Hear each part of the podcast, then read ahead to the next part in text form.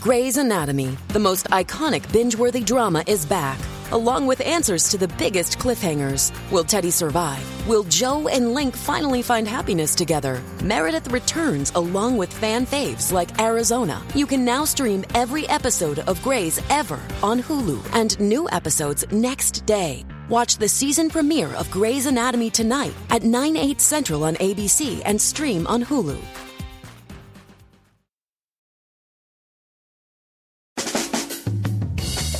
Live from everywhere USA, it's Fox Across America with Jimmy Failla. Oh, girl, is it ever? Here we go. Coming to you live from the greatest country in the world, broadcasting from the tippy top of the world-famous Fox News headquarters in New York City. Big Friday episode of Fox Across America with your main man, Jimmy Failla, reachable to you, the listener, at 888-788-9910. What are we doing today, Jimmy? We're bringing you top-shelf radio in a bottom-feeding political world because this country is being run by people who have their heads completely up their asses. I'm Kamala Harris, and I approve this message. 888-788-9910 if you want to do a little proctology work with the champ. It is Friday. We're in a great mood. My TV show, Fox News Saturday Night with Jimmy Failla, debuts tomorrow night at 10 p.m.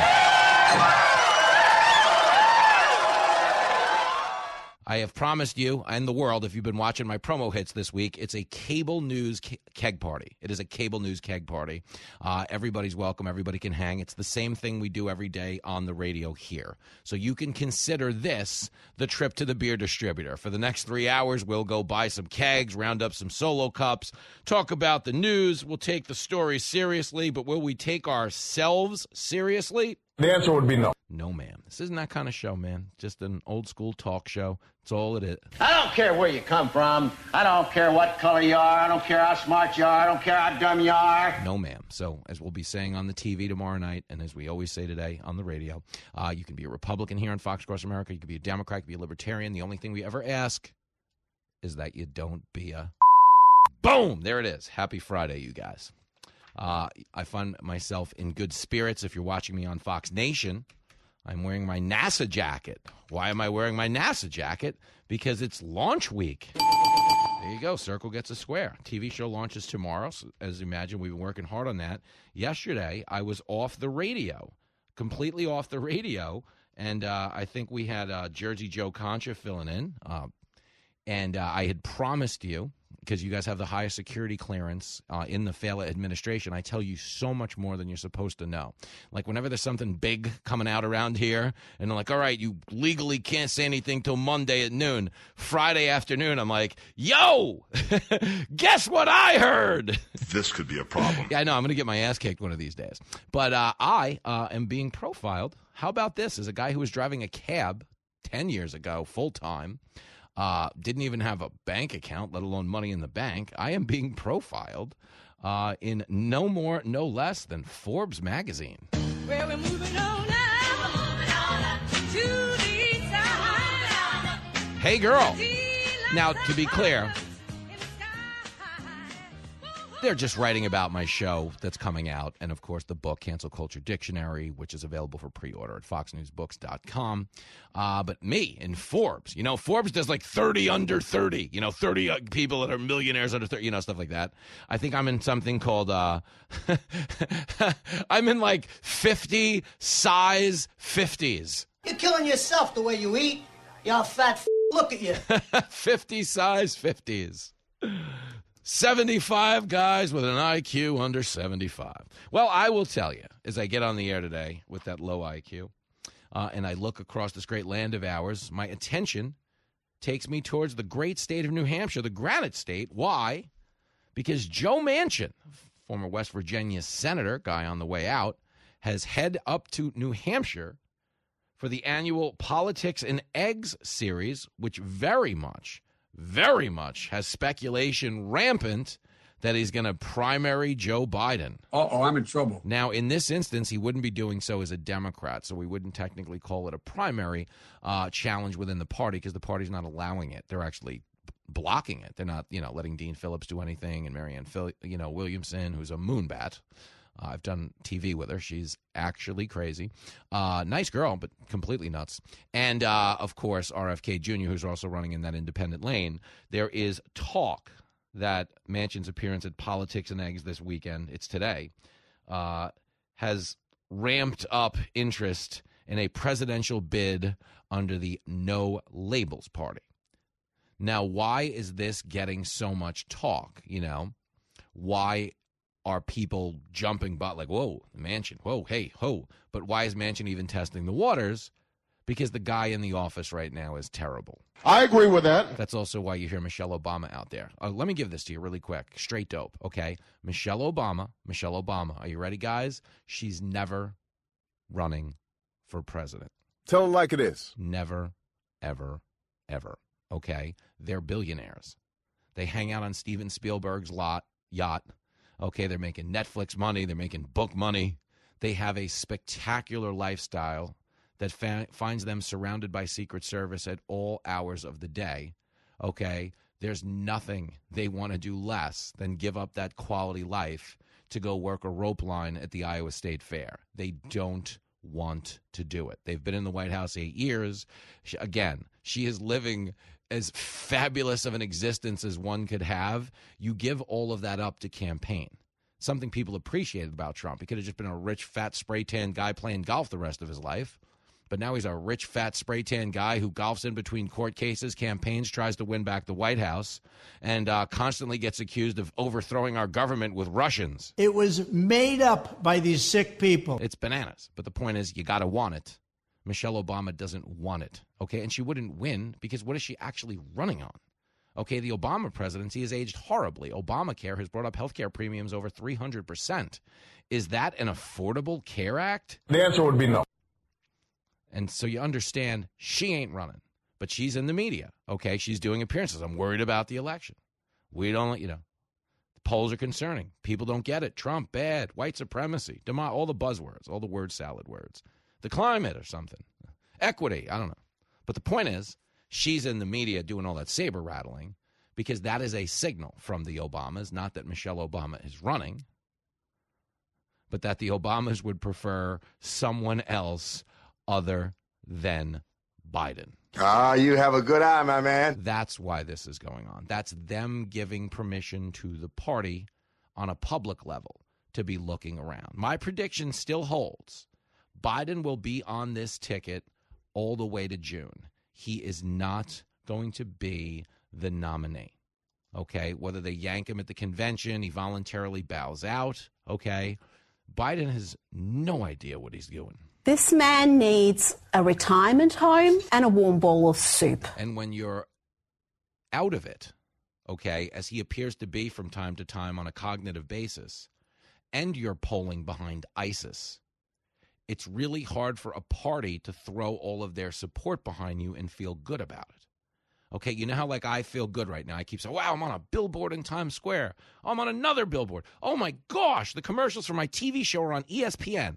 We're watching a national football game on the night. I see myself on TV, on ESPN. It's crazy. Bananas. I was driving a cab. I mean, think about that.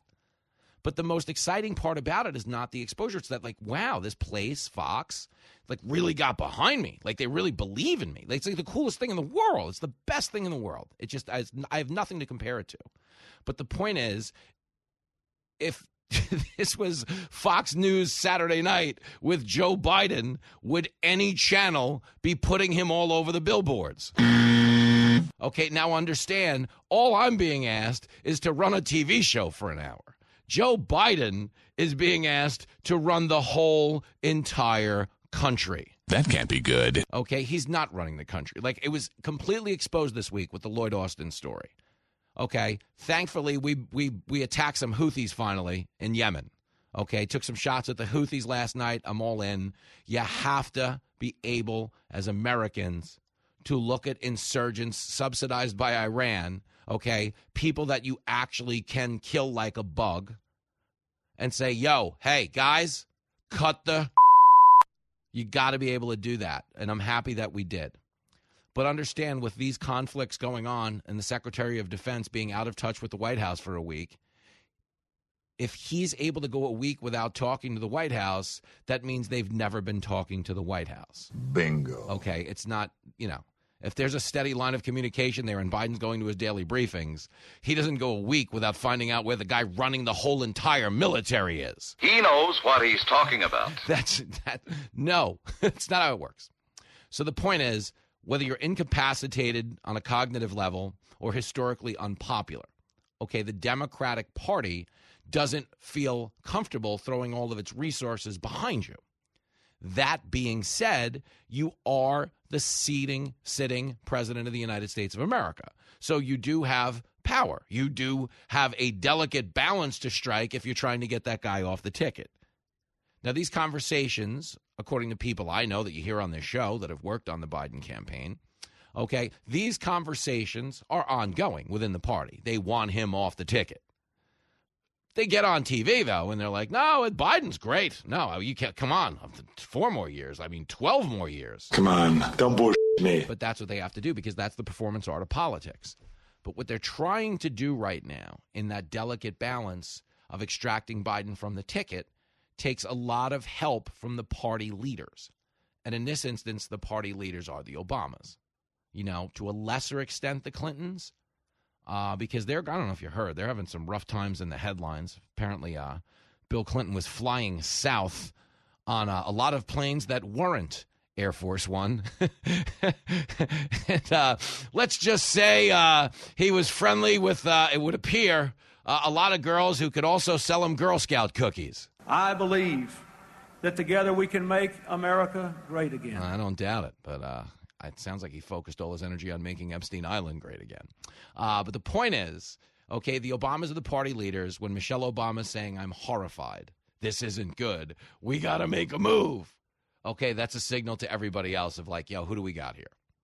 Okay, and you're going to see that groundswell build. Biden will not be the nominee. He will not be the nominee. Sean Hannity, if you're out there, I'm on your show tonight on Fox News, 9 o'clock. But if I forget to bring it up, you're going to owe me money, Sean Hannity. If you guys run into Hannity today, he's kickboxing or something, tell him Failla said he owes you money. You owes me money because we made a bet way back when. And Hannity's making a more informed decision in that presidents don't come off tickets.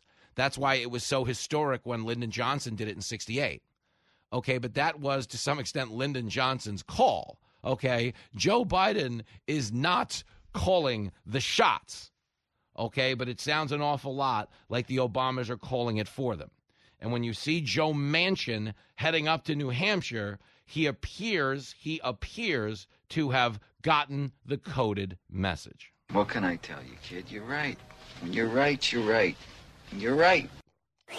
Watch Jimmy's new show Saturday nights at 10 p.m. Eastern on Fox News Channel. Can you dig it? Can you dig it? Can you dig it? All right, this one's for the fellas who want to tap the brakes on the aging process. How do you do that, Jimbo? We're talking about Nugenix Total T. Okay, every day that passes by is a day that you lose testosterone, which means less muscle, less energy, less get up and go in the bedroom. That doesn't sound any fun. But are you really ready to lose your shape, your muscle, maybe even in your energy? You don't have to. Okay, you can slow it down with Nugenix Total T. Nugenix Total T, it'll boost free and total testosterone, and it'll help you get the old fire back at work, in the gym, in the bedroom. How about it? Nugenix Total T Testosterone Booster has testofen, which will boost your testosterone. You know, the man hormone. How about more of that? You can try Nugenix Total T before you buy. There's nothing to lose, everything to gain. Now get a complimentary bottle of Nugenix Total T when you text 231-231 and enter the keyword Jimmy. Text now. You'll get a bottle of Nugenix Thermo-X, the newest and most powerful fat incinerator ever, with key ingredients to help you lose fat fast and get lean fast. It is absolutely free. Your complimentary sample available to you if you text 231-231 and enter keyword Jimmy. It's 231-231 and you enter the keyword Jimmy. Texting enrolls you into recurring automated text messages. Consent not required to purchase. Message and data rates may apply.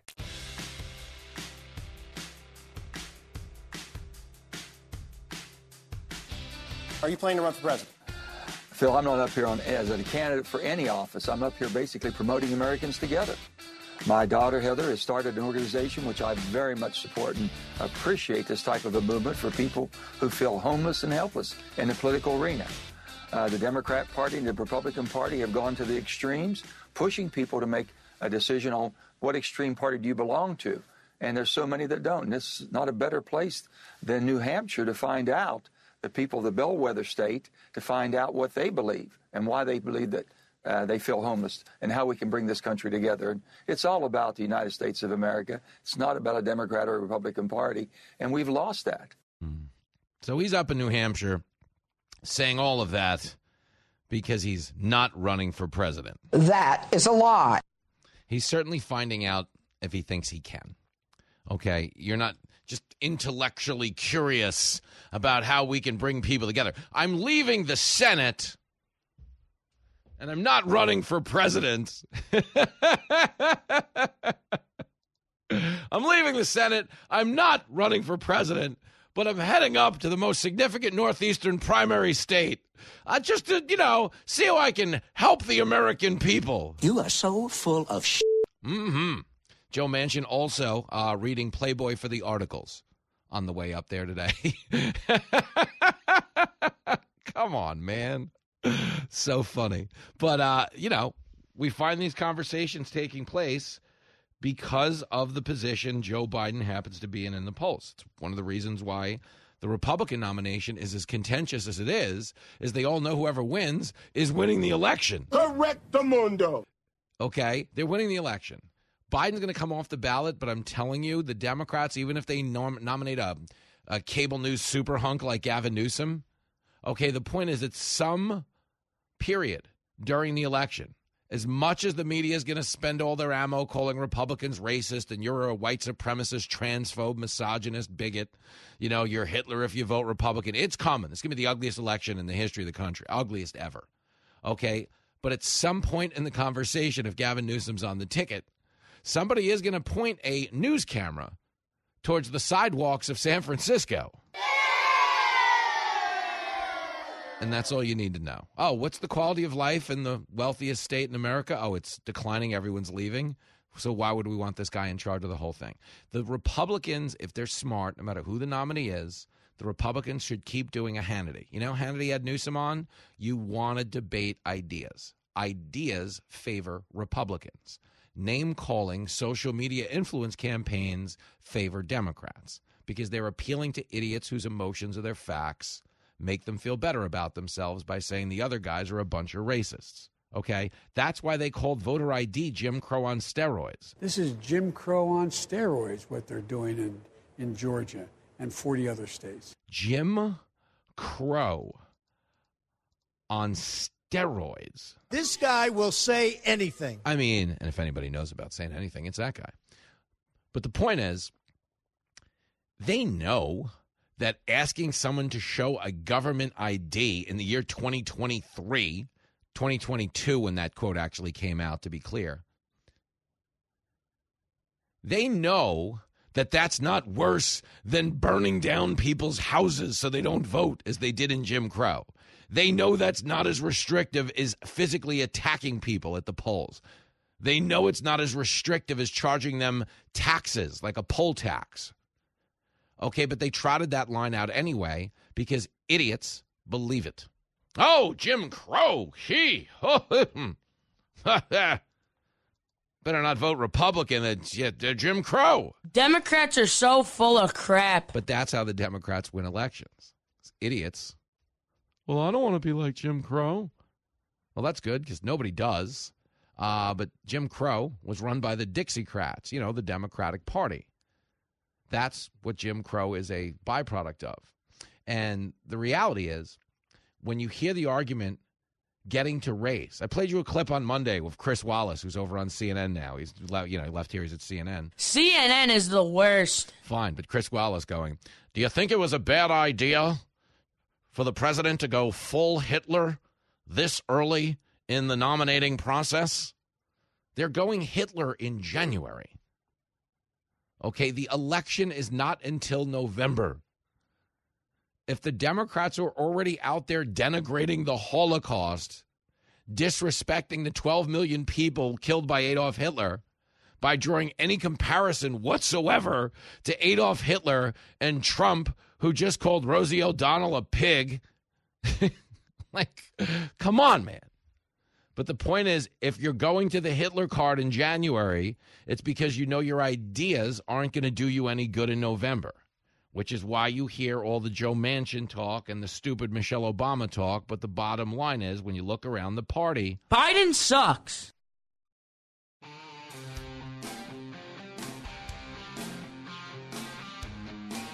It's America's Life Coach, Fox Across America with Jimmy Failla. Oh, girl.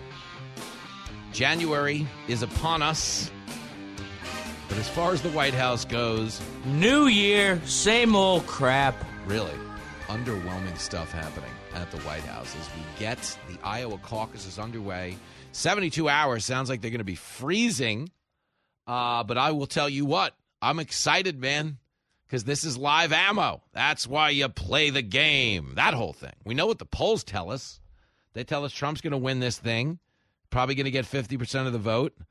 Nobody's going to come close. That's what we're being told. It'll be interesting to see if it plays out that way, because a storyline will develop and emerge heading into New Hampshire based on who overachieves and underachieves. Now, we're being told in the latest poll that Haley has pulled ahead of DeSantis, Ron DeSantis. There's a slob. There's a real slob, I guess. But it'll be interesting to see how the withdrawal from the race of Chris Christie affects things. It'll certainly be interesting to see what's left of DeSantis, because if he finishes third, he's out of here. And then you're watching a Trump-Nikki Haley fight. Get her out. Get her out of here. It'll be interesting to see. But the point is, it is Friday. I've probably done 100 interviews and a bunch of TV hits and prepped a TV show. And I don't feel like carrying this thing. So I'm handing it over to the callers for a little bit. And you guys can earn your paycheck. 888-788-9910. Scott down in Tampa, Florida. Yo, Scott. Jimmy. How you been? My man. I'm good, man. I had a crazy week this week because we got to launch this TV show, but we're good to go. I mean, at this point, the only thing I'm worried about are the bartenders in New York City, because they're getting a workout tomorrow at that after party. I'll be tuning in tomorrow night. That's the spirit. Mikey said you had something. Tell me your Lloyd Austin theory. So I'm a Marine. Okay.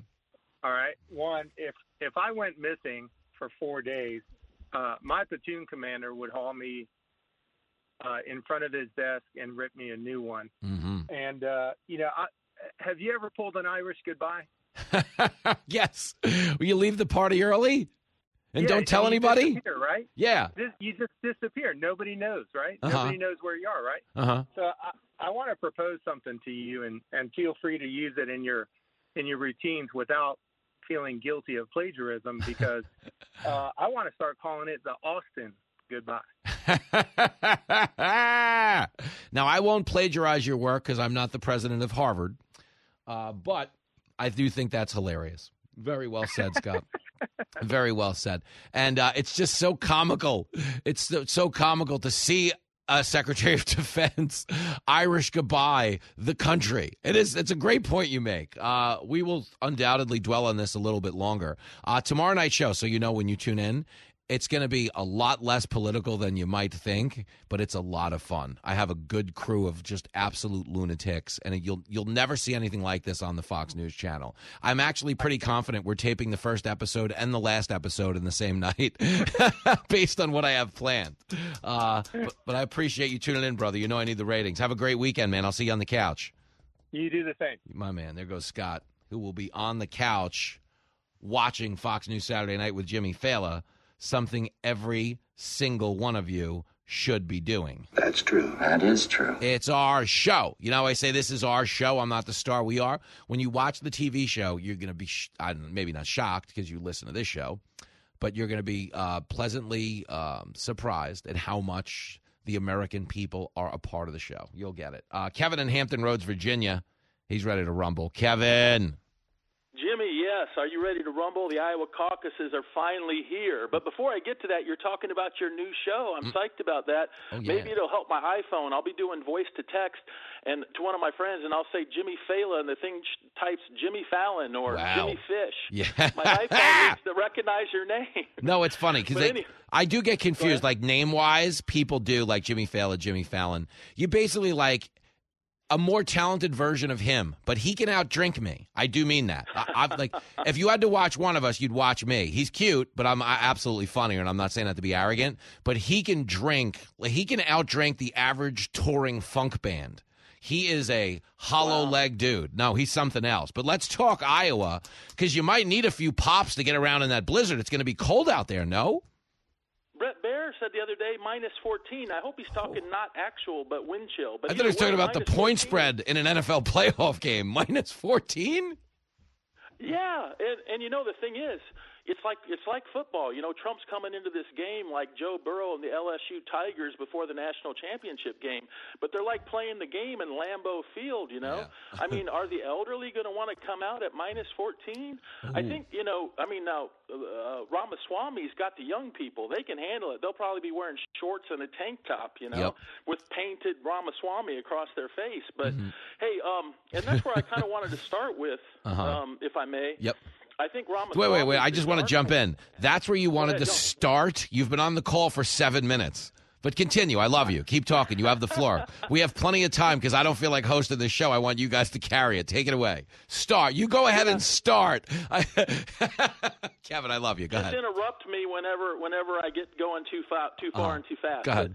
But, hey, so I think the Ramaswamy campaign, I've been watching these videos. You know, they're on the stump. He's got the so popular Candace Owens out there on tour with him. And I was watching a video on the stump, and a DeSantis supporter from the Iowa legislature threw DeSantis under the bus and said, I'm switching my endorsement to Ramaswamy. Now, why do I say Ramaswamy is the dark horse to watch for? He's done reportedly 390 events, the double Grassley. He's been flying under the radar, and I was watching one of his events, and he's signing up precinct captains at the end of each event. Now, if you do the math, if he signs up 5 precinct captains at every event, he's got more than enough to cover the roughly 1,700 precincts in Iowa. Now, I worked there in 88. I was a precinct captain, and what they do is they'll give you the list of registered Republicans in your precinct. Now, your goal is, hey, I want to get 50+1. So, you know, the precinct captains are going to win or lose this, right? We've heard the pundits, we've heard the polls, but now the time is to be on the field and play the game, and it's hard to pull a caucus, right? Yep. So these precinct captains, it's much different. You know, a primary is you're pretty much anonymous. You just go up, check the box. But in this particular case, they know each and every voter. They've been recruiting them for months, and they're going to get them out. Are you still coming? They'll call, hey, Susie, are you still going to show up on Monday? And so they've got the numbers, and I think Ramaswamy's got the ground game. Oh. So I think he's gelling and peaking at just the right time. But I want to say this one caveat about him. He's made this, one caveat right after about 10. Yeah. But anyways, he's compared, you know, he's brought up Thomas Jefferson wrote the Declaration of Independence at the age of 33, and he's 38. But Thomas Jefferson didn't become president until he was 60, right? Yep. So Ramaswamy's still really green. He's a super talented, intelligent guy, and he knows how to say the right things. But Trump, there's just something about Trump. I mean, Trump toys with the news media. He's been famous so long. He'll bait them, and they'll and he'll use their political correctness against him, and then they'll come down on him like a ton of bricks, knowing the whole time that his supporters are going to love it. Wow. Right? Yes. So you're saying you saying Trump is kind of orchestrating the media hysteria? Yeah, he'll even say things like, you know, Putin's a genius. And they're like, oh, he loves Russia. Know what he's thinking ahead to when he's president. And when he goes to call Putin up, Putin's going to remember he said that, right? Ooh. And so he's already got Putin halfway eating out of his hand. So you've got Trump bamboozling Putin. Wow. Exactly. Well, yeah. Now, do you remember Ronaldo Nehemiah, that famous gold medal hurdler? Yeah, of course. From the Olympics. Yeah, I mean, we have really gone some places here today. All right, give me. Yeah, what's the Ronaldo Nehemiah? Then I got to get to the other calls. Go ahead. Okay, so they asked Ronaldo Nehemiah, how do you know, or do you know if you're on world record pace when you're running it? He says, well, yeah, he says, each time I cross the hurdle, I'm running so fast, I feel like I'm going to fall on my face. Wow. And that's what's got to happen To win the Iowa caucuses or the election, my view is your campaign's got to spin out of control to the point where your supporters start orchestrating their own events. Wow. Well, right? Uh-huh. Well, I will tell you, if you want to talk about things spinning out of control, this call was long enough to have a bibliography. You know I love you, Kevin. Make sure you watch my TV show tomorrow. Get him out of here. Get him out. Michael in Willingboro, New Jersey. Michael, you are awfully close to Fox News headquarters, my man. I am. I think if I stood up on top of my truck, I think I could probably see you, Jimmy. Whoa. Don't let security hear that. Oh. Hey, unfortunately, I didn't get to meet your in-laws when I was in Ohio the other day. Well, it looked like some type of police action at their house. I just kept it rolling, man. I've never heard those words before. Unfortunately, I didn't get to meet your in-laws. It's usually fortunately. These people are a mess. Did you get a QP hamburger? Oh, absolutely. Damn. I had lunch at QP Hamburgers. Yes. It was fantastic. Yes, you did.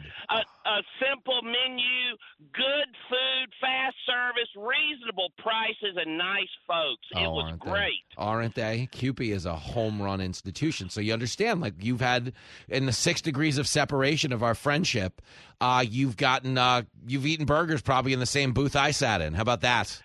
That's fantastic. Hey, I want to spell it for my fellow burger lovers, Kewpee, because it took me a while to find it. Yeah.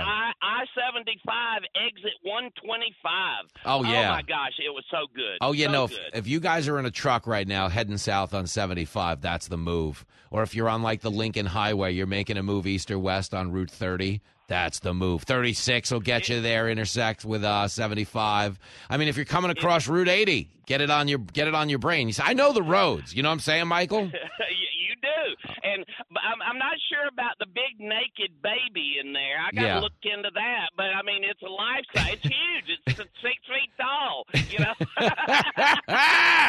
Yeah, there's it's a different take. It's a different take on a mascot, the naked baby mascot. But it brings me back to when Lincoln was born and we were broke and we were trying to sell him on Craigslist. It's pretty funny. Yeah, well. Hey, well, look, laughs and dining recommendations from my radio buddy. It just doesn't get any better than that, buddy. No, it doesn't. But you better pull over and put on my show tomorrow night, 10 o'clock. Oh, I got it. It is on. Well, it is going to happen. I can't wait to see what happens. Oh, Good luck, buddy. You have no idea. Fantastic. I'll see you on the couch. Have fun out there. You're the best, Michael. Man. See you, buddy. The great Michael. Quick break, back with your calls after this.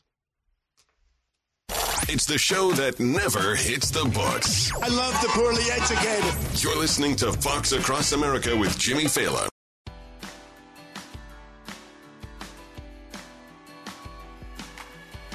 We're all over the map here on Fox Across America. It is Friday, and we are just letting the phones fly. We haven't had a lot of you and me time lately. I've been all over the place. 888-788-9910. Remember the late, great Rush Limbaugh? It's Open Line Friday. But we're doing something here called It's Jimmy's Hungover Friday. Fat, drunk, and stupid is no way to go through life, son. Mary attempting to cure me now from Wichita, Kansas. Mary! Hey, girl. Hi. Thank you for having me. Of course. We're excited to have you. What are you thinking? Lloyd Austin, is that what you were telling Mikey about? I was. I am a veteran. I am an Army nurse. Oh, thanks. And, you know, I know that I feel bad for his medical situation, and I know he says he's available from the hospital or whatever, but he is dealing with pain. That's why he was hospitalized. Mm-hmm. And I'm guessing that to deal with that pain, he's under the influence of some pain medication. Mm-hmm. I do not want him making military decisions while he's under that kind of influence. Yep.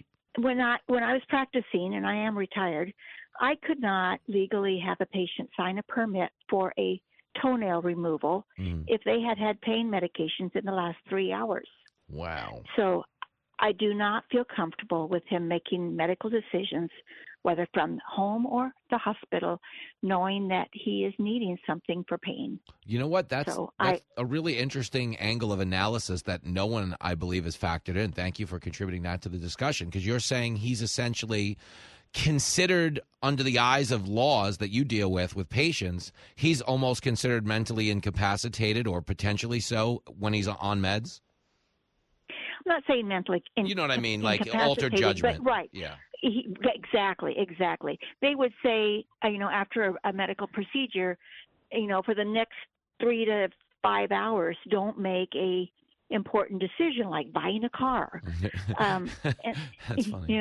So I feel that in his position, he is making important decisions. Mm-hmm. And he needs to take care of his medical situation and just admit that he's not going to be able to clearly at all times. Yeah. Do the job. Yeah. Be there for us. Well, listen, this was such a reasoned call. I'm nominating you for the position if he withdraws. Okay, I'll take it. Thank you. Mary. Get to the Pentagon. They're looking for you everywhere. Are you going to watch my show tomorrow night? Oh, I certainly will. You're the best. All right, I'll see you on the couch, girlfriend. Be well. There she goes, the great Mary in Wichita, Kansas. Dennis is up in Salisbury, Vermont. Let's check in with WVMT. Dennis. Jimmy Failla, I am not worthy. No, you're not. You're going to see my show tomorrow night, and you're actually going to concede once and for all that you're not worthy. But I'll still have you around. Biden is so weak. Help me out here, Jimmy. Yo, how weak is he? Okay, that I think if Trump were to, after all the other candidates drop out on the Republican primary, Trump re-registers as a Democrat and runs in the Democratic primary. If Joe doesn't reach 50%, Donald Trump could conceivably be the nominee of both parties. So silly. Were you on a three-way call with Kevin, who called in earlier? Was Trump tricking Putin? Trump is listening to you, Jimmy. He's going to do it. All he has to do is encourage the Republicans and the independents to jump into the Democratic primary. Uh-huh. Rush Limbaugh did it in 2008 with Operation Chaos. Uh-huh. And you think Trump will? Well, here, to be clear, Trump does know how to register as a Democrat because he was a registered Democrat 10 years ago. Well, there you go. Nobody likes to hear that part of the conversation. They're like, Nikki Haley changes her stripes whenever things get dicey. I'm like, well, Trump was a Democrat. I mean, I'm just calling a fair fight. But go ahead. Do you have a theory? Are you one of those people that believes the Democrats are trying to help Nikki Haley? Well, that is the rumor in New Hampshire. Uh-huh. And I don't know if Joe can get over 50% in his own party. There's, I think, about 24% that think he's even capable of holding the office still. Yeah, the guy's a mess. Tell me that my caller was worthy. Oh, it was worthy. It was epic. We'll always have this, Dennis. Have a great weekend. I'll see you on TV. Travis. Oh, man. Hey. Out in Du Bois. Hey, what's going on, man? Yep, you said it right. It's Du Bois. You damn right it is. Not Dubois. Do you know how much time I have spent out there at like Houthis or Scotty's Donuts? Because I drive through there all the time with my family. Yeah, the last time you came to town, I had to work. My mother-in-law went and visited you and got me an autograph. Oh, there you go. All right, good. Yep, I have it on a donut plate. Oh, apropos. Next time you come around since you're big time now, I'll be watching your show tomorrow night, or I'll try to stream it at work on Sunday night. Oh, yeah. Well, this is what it is. It airs tomorrow live at 10 p.m., and then it re-airs on Fox Sunday at 5 p.m., and it's going to be madness. I would like to let you know what an influence you've had. Oh, buddy. I have four kids, all different, 19, 20. And they pay attention to what I do? Oh, Travis, what kind of parent are you? I'm kidding, Travis. I'm being modest. I love you for saying that. We're up against a hard break, but I'll see you on TV. Live from everywhere USA, it's Fox Across America with Jimmy Failla. Jimmy, here we go.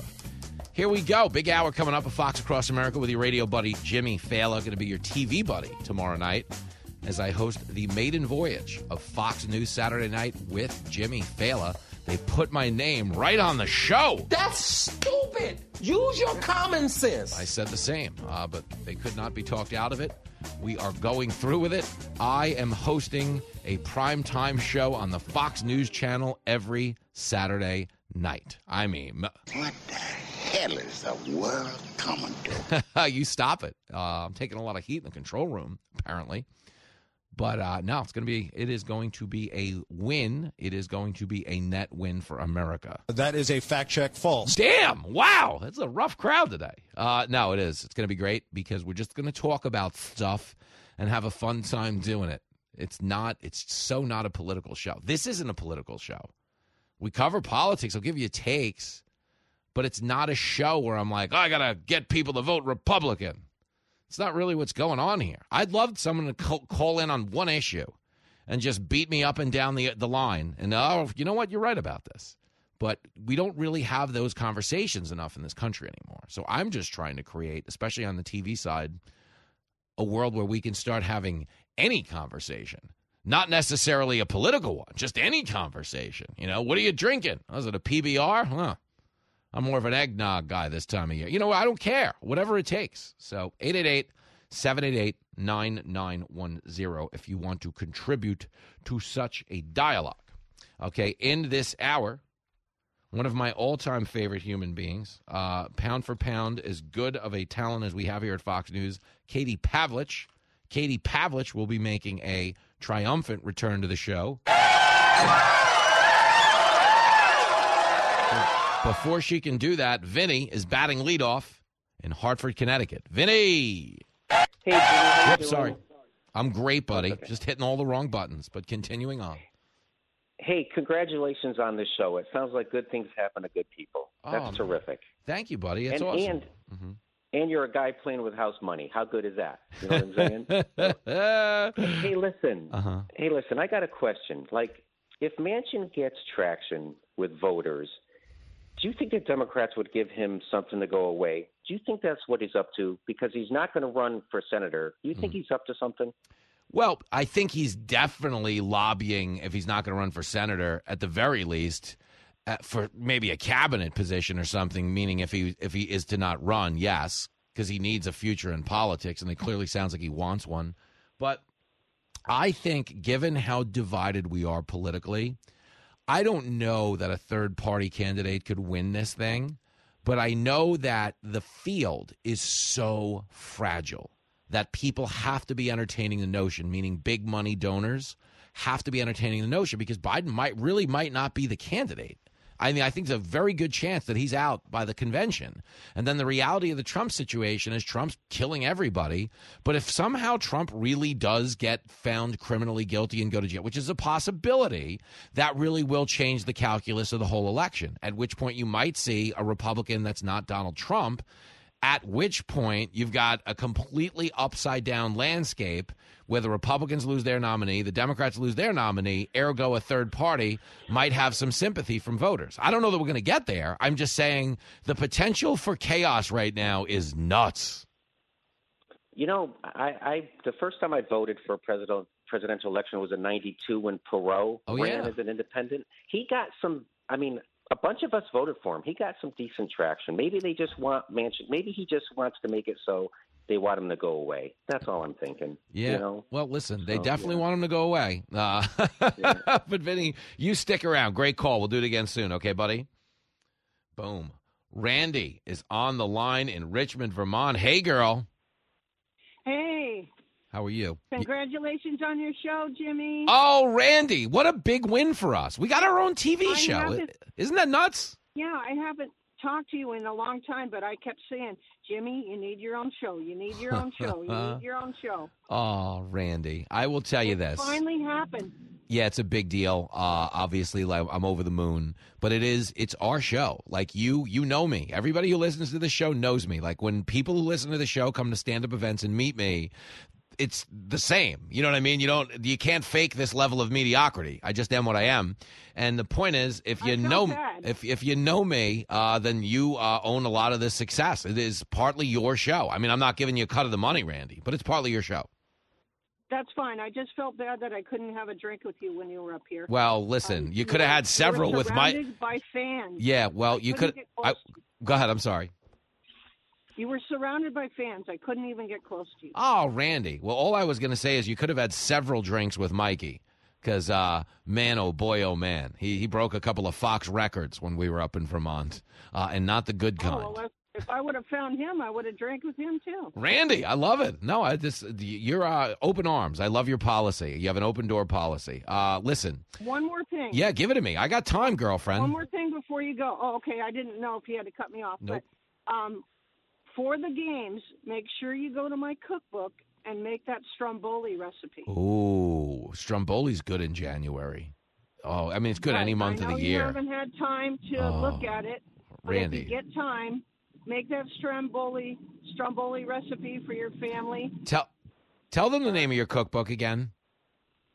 Randy's Country Kitchen. Oh, cookbook. Randy. It's actually sitting. I hope you didn't throw it away. No, it's actually sitting on a shelf in my kitchen with Ducey's cookbook. I have two Ducey cookbooks, a Randy cookbook, and some cookbook Jenny bound of her grandma's recipes. I have Ducey's cookbook, too. Oh, there you go. Look at that. Randy, this is epic. Yeah. What are you going to have for the premiere of my show? Are you making anything special? Are you drinking anything special? No, I'm making homemade pizza, but we got lots of beer, so. Atta girl, that's the spirit. I'm excited about your show, and we're looking forward to it. All right, Randy, I'll see you on the couch, girlfriend. Be well. There she goes, the great Randy. You should be excited, you guys. If you're going to watch a show tomorrow night, call in, tell me how you're going to watch it. Are you going to the bar? Are you making barbecue? How are you going to watch it? I don't know. I'd love to know. It's fascinating. I love when I meet people and they tell me where they listen to my radio show. They're like, I cook methamphetamines in Davie, Florida to your show every day. I'm like, wow, that's amazing. No, but I love hearing how this content impacts your life because that's what makes our show successful. I sat around in a cab for 12 hours listening to enough talk radio to realize it impacts the people who consume it. Ergo, I was like, hey, what if I had a positive impact on the people listening to the show and we kind of spread some good vibes? That's what I am. I'm a fat hippie, you know, who sounds like this. I'm a fat hippie with a mook accent. That's what I am. But here we are on the radio doing the damn thing. 888-788-9910. One other thing I want to get to, though, before Pavlich comes on, and we will get right back to your calls. Okay, we're 3 days out till Iowa. 3 days. The weather is going to be an intangible here when it comes to turnout. It is going to be difficult. You know, these people, I do think, are committed in terms of turnout. I don't believe the weather can stop it on the level some people are predicting, if only because if you live in Iowa, you have been watching political commercials every day, in every commercial break, on every TV show for 2 years. 2 years. You cannot change a channel without running in to some type of political ad. No! Oh, no! Can't do it. You can't do it. It is nonstop. It's on every billboard. It's in every ad. It's in every county. It's everywhere you go. Okay, they live for this. So much so that Iowa has developed a unique mindset when it comes to the primaries, if only because the evangelical vote in Iowa has such a big impact. It plays such a large, you know, percentage of the electorate that oftentimes the winner of the evangelical vote wins Iowa but doesn't necessarily win anything else. Okay, and if you don't believe me, ask Ted Cruz or maybe even Rick Santorum, two guys who appealed to evangelicals but got smoked everywhere else in the country. Okay, Trump has a complicated relationship with evangelicals, but he has their support because he delivered pro-life Supreme Court justices that ultimately repealed Roe v. Wade. And, of course, the pro-life evangelicals really appreciate that. Trump did deliver on that one. Can't deny him that. And I think the two things heading into Iowa a lot of people don't get about, say, DeSantis, about Nikki Haley, is Haley's making traction. You know, she's getting by DeSantis in some areas, but she's not catching Trump in Iowa. It doesn't appear that way. And she's doing this creative thing where she's trying to thread the needle between managing expectations but being cautiously optimistic. And I think that what we're coming to realize is the kind of campaign they're running isn't nearly as impactful on this election as the kind of job Joe Biden is doing. meaning every time Biden sucks, Trump gets a little bit better in the polls. Every time Trump gets indicted, gets a little bit better in the polls. People see the ridiculousness. Okay, it's a weird thing when you're running against a president who's already served in office, because you're selling yourself as a potential America, your potential energy. Trump is kinetic energy. He was in office for 4 years, and all the major indices were better. Okay, economy, border, crime, foreign policy, all better, all of them better under a guy like Donald Trump. That is correct. So when you're sitting here, you know, running for the White House as a Nikki Haley or a Ron DeSantis, yeah, you're catching all kinds of hell on Twitter. But let's be very clear, Nikki Haley or Ron DeSantis would be exponentially better than Joe Biden. I'd sign for either one of them tomorrow. Tomorrow, you give me a President Nikki Haley, you give me a President DeSantis. Of course I'll take a President Trump. But the point is, Biden is so historically unpopular, and they've done such a bad job of running this country the last 3 years, that it's almost impossible for people to walk away from Trump right now, if ever, because they already know what a Trump presidency would look like. Yeah, it's chaotic. They're all going to get called Hitler for 4 years, but they don't care. They don't care what anyone on the left is yelling and screaming about. And I think the problem the Democrats are going to have is if they bump, you know, somebody like Biden off the ticket, okay, that's a win because they have a situation where they can distance themselves from Biden policies.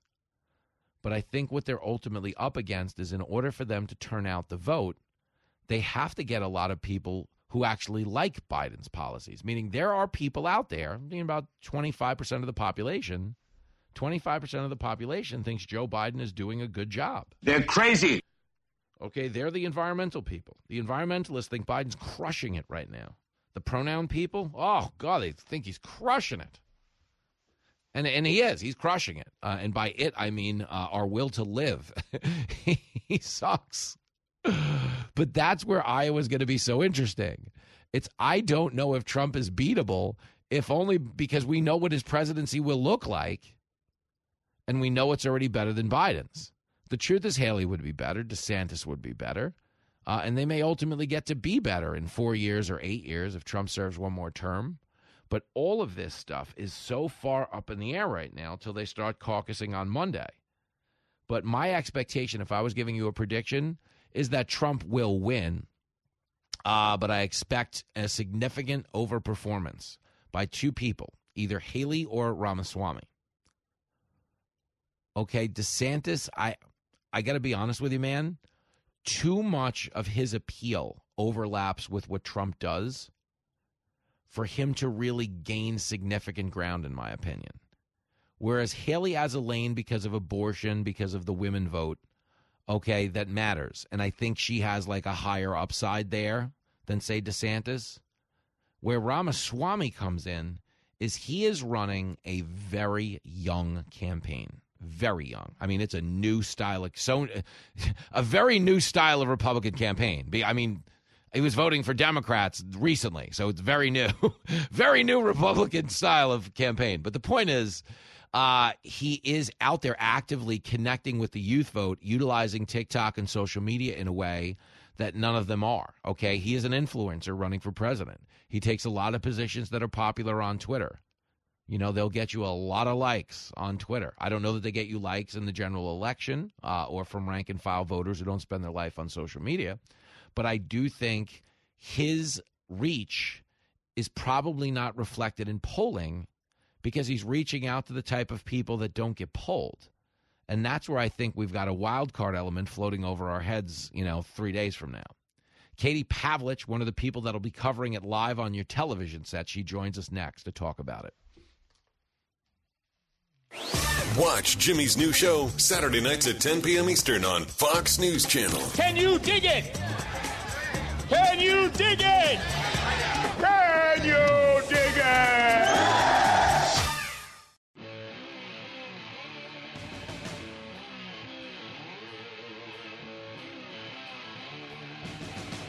Oh, it is Fox Across America with Jimmy Failla, radio's sharp-dressed man, taking those fashion talents over to the Fox News Channel tomorrow night at 10 p.m. It is Fox News Saturday Night. But since we bumped in on ZZ Top, we should head out to Tyler, Texas, where ZZ Top did all kinds of damage in Robin Hood Studios. Deb is on the line, a KTBB listener. Deb. Hey. Hey, girl. Do you remember I met you? I was the one that put you on the spot and asked you to finish your little spiel on how did you end, I don't care if you're a Republican or Democrat, just don't be a. Well, and I made you tell me. Oh, I remember well. And, you know, the truth for everyone listening is just because we need less of those words that I beep out. I don't mean the words. I mean the people. I mean the people who embody those sentiments. Right, exactly. But I just wanted to tell you that I am formerly from Iowa. Oh. So I was a caucuser when I was growing up and whatnot. And I'm really glad I don't have to be there because I'm living in Texas now where it's warm. Oh, good for you. Well, it's not really warm right now, but warm anyway. Yeah. And what do you think, Trump's going to win? I think he will. Okay. I think I've been listening to some of the talk from different people, you know, and a lot of them are still strongly supporting him, and I will from Texas. So that's good. Yeah. Well, here's the thing. The conversation around Trump is going to be spun to his detriment no matter what he does. Meaning if Trump wins by 38 points, but he doesn't get 50% of the vote, they're going to be like, see, he couldn't even break 50%, you know. Or if Trump wins by 12, which is substantial, the win's the win, they're still going to be like, oh, we underachieved. So there's no version of this the media is going to respond favorably to. But exactly. But what he has going for him is people who support Trump aren't taking cues from the media. You know, nobody is. So you get it. Deb, will you be watching my show tomorrow night? Absolutely. Oh, girl, I watch you every time you're on that's awesome. Gutfield and other ones, too. So. That little fella. Well, you're going to really get a kick out of the show. Buckle up. It's a lot of fun, and I'm so excited that our people, Deb, you, me, everybody who comes and hangs out at these meet and greets, we got our own TV show. So enjoy it and take a victory lap on the couch, okay? All right, and thank you for taking my call. Of course, girlfriend. Take care. There she goes. Deb in Tyler, Texas. Good egg. Me and Deb had a talk when we got together. Listen, man, if you listen to this show and you want to meet me, come out to one of these events, you really do feel like you're just hanging with like a long-lost pal because we know each other. We're all the same people on this show. Just like kind of cool people, easygoing dudes, gals, everything in between, who care about the country but want to have a good time. That's all we're doing, man. It's pretty straightforward. It's a cable news keg party, as we say.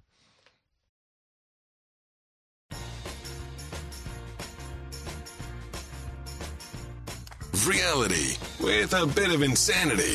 It's Fox Across America with Jimmy Failla.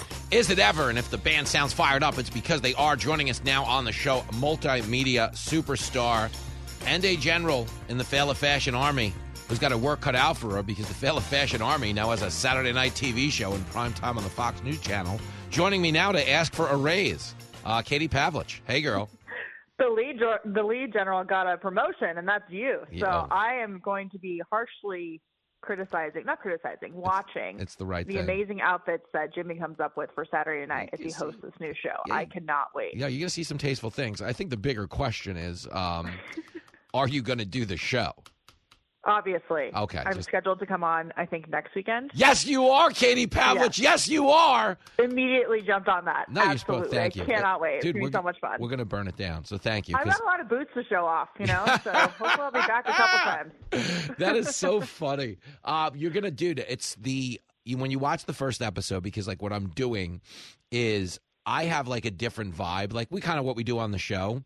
It's going to be the most insane TV of your life is all I'm going to say. We're essentially – tomorrow night, I'm pretty sure we're taping the first and last episode at the same time. So don't get too excited about next week until we get through tomorrow. But I feel good, KP. I feel good. I mean, I was thinking about the show, and I was a little bit concerned that it may be a place of danger, let's say. Listen, but you know what? We're going to go for it. You're damn right you are. Dana's on this week, and we're doing I'm doing an off the meter with Dana. That's an old taxi thing where you pull over and you talk to people about like banned things. So Dana and I, which in this instance, an off the meter is like we're talking about like, you know, people you made out with in seventh grade and stuff. And you can remember that. I know. Well, you know, Dave, she's got Perino brain. This is not we're not talking about a Jimmy Failla brain. Dana didn't Yeah. I doubt that Dana was making out with anyone. No, I just mean like teenage crushes and stuff. No, you're right about that. She was, if the library was open, she was there. Exactly. Yeah. Everybody else was playing Spin the Bottle. She was playing Spin the Card Catalog. Let's find something else to read. Come on. Yep. Katie Pavlich is on the line. America's a better place for it. We're 3 days from Iowa, KP. I've been told it's going to be cold. Would that discourage the Katie Pavliches of the world? Like, do you expect the weather to impact this or no? Okay. I'm not going to try to complain because they've got correspondents out there. Yeah, exactly. Negative 15 degrees. It's supposed to be negative 45 this weekend with the wind chill. What? And I'm going to Iowa on Sunday, and they're, like, sending these emails that say dress warm, dress in layers. And I'm like, I have gear for cold weather. I do not have gear for Antarctica, okay? So we're going to do our best, but even people in Iowa who I know are saying we deal with snow and cold, but negative 45 with wind chill is pretty tough. But at the same time, they worked really hard on these caucuses. They're excited, raring to go. Uh-huh. So, you know, there's a lot of peer pressure there, too, you know, because the caucuses are people getting together in gyms and community halls in these towns. And, you know, if someone wusses out because of the cold, they've got their Iowa Hardy reputation on the line, right? So I think people will probably pressure each other to show up on Monday night. That's hilarious. Talking to Katie Pavlich, you'll watch her all over the Fox News Channel covering the Iowa caucuses. I think if you're a resident of Iowa, you know, the excitement that Monday night represents is not who wins. It's that the TV commercials finally go away. Exactly. Dude. Until they come back for the general election. I know. It's so funny, like, they never get a break. Those people, though, are watching ads. I was told 3 years ago, like, exploratory committees start running, like, cursory ads. But as of 2 years ago, they're watching ads constantly. I mean, I can't imagine. Like, you just can't outrun it. You can't outrun it. You can't get away from it. Everybody's wondering who you're going to vote for. You're probably getting a little bit bullied if you're voting for someone that people disagree with. Yep. But, you know, I mean, it is fun, though. It's exciting. It's fun to watch. It's definitely something that's unique to America. Iowa goes first. It's great. Yeah, it's social media in person. That's what it is. Because, like, I'm voting for this guy. You're like, yeah, right, you're an idiot, you know. And that's how social would work. But these are people doing it it's Twitter face-to-face. Could you imagine? I mean, it is the Midwest, so people are a little more, you know, mature and civil than Twitter, I would say, in Iowa. But once you maybe get up to other states, like closer to New Jersey, for example, then the real Twitter comes to life. Is there a bigger collection of broken people than Twitter? No, I mean, it's bad. It's pretty sad. It really is kind of it's like, let me jump into the cesspool today and open Twitter on my phone. I always say Twitter is a fight club for people who don't want to get hit. That's it's a fight club for cowards, for people who have keyboard courage. Keyboard Courage Fight Club. But don't you love, like, there is a whole subset of people on there who aren't even listening to the conversations. Like, you could post a picture where you're like, it's my dog's birthday. And someone will chime in, too bad Trump's going to jail. Like, wait, what? Or the other night when we had the town hall on Fox with Trump, he said something about how George Washington was a very rich man. And I jokingly tweeted that, well, actually, it was his wife who he married who was the one with the money. And all these people are like, well, they're married, so therefore they pool their money, and obviously they share everything, so he's rich too. And I'm like, guys, it was just a joke about how he married a rich lady. Like, no, you're getting Wikipedia articles. Guys, let it go. Yeah. Oh, it's so funny. Katie Pavlich on the line. We're trying to restore order because the country has lost its mind. So Fox News Saturday Night is KP. We're calling it a cable news keg party. And the truth is, like, I'm happy to have liberals on. We'll make fun of them. We'll have a good time with them. But it's a hang. We need to hang because, like, our party is the cool side. I haven't unfriended anybody over politics in my life. There are certainly people I like to talk to a little bit less because they're unbearable. But I don't know that that's the hallmark of our party, which is like, no, I can't talk to that person anymore. Do you have any of those on your record? Well, I just would hope that there is a hate lives here sign on your set so we can counter all these hate has no home here signs. Hate has a condo. I think that hate is homeless right now, and we really need to give it a space to live. So I think a sign on your set would be great, just to start. But yeah, I mean, people, I haven't, not defriended people over their politics, but the left tends to do the opposite. So I would give credit to liberals who come on your show because, like you said, it's a hang. It's going to be fun. People can up their fashion game. Yep. They can try and get into the Army. I'm not sure they're going to qualify. Recruitment standards are high for the Failla fashion military and Army. Yep. It's going to happen. There you go. Well, last but not least, then I guess the question becomes Iowa Monday night. Are we going to see you in leopard print snow boots? Is that how we'll spot you on the set?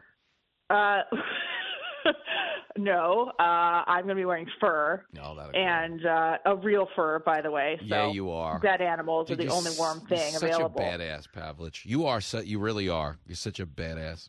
The only thing that I can bring with me that qualifies as wear for Antarctica in Iowa. So that's the plan. I really do feel for you, and the truth is, when you're watching the channel, I always laugh. Because you can tell what type of assignments, your kind of assignments dictate what they think of you. Like you're doing election coverage. The most prestigious thing you can do on our news channel is be doing election coverage on an election night. And that's where you rank. Like I'm getting sent down to there's three guys dressed up as Spider-Man pretending to climb a building. You know what I mean? It's a different level of prestige, if you will. But I think it's going to be great. Fox is going to have a great night of coverage. They've had an amazing week this week with all the town halls with the candidates, Nikki Haley, Ron DeSantis, Donald Trump. Vivek Ramaswamy has been pounding the pavement or the ice, I would say, in Iowa. As you said, Iowans might be sick of it by now, but we're excited. We're going to have coverage starting actually this weekend. We're doing the big weekend show there on Sunday from Iowa. So it's going to be fun, and we'll bring you the results. Looking forward to seeing who shows up and what they do to convince each other to vote for the candidate of their choice. So we're off to the races. I can't believe it's 2024 already. We're here. I mean, my life is planned in election cycles, which is, I don't know if that's good or bad. It might be kind of a sad thing, but there you go. It's crazy because the 2020 election just never ended. We've fought over it every day since and everything in between. So you're right. We are stuck on a cable news hamster wheel right now.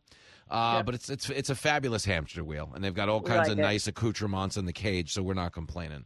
Exactly. Good stuff, KP. Give them hell, and I will see you on the TV set, young lady. Yeah, we'll see you too. Good luck with your show, Jimmy. Looking forward to seeing it and also being a participant. Damn right you are. All right, I'll make you proud. See you soon.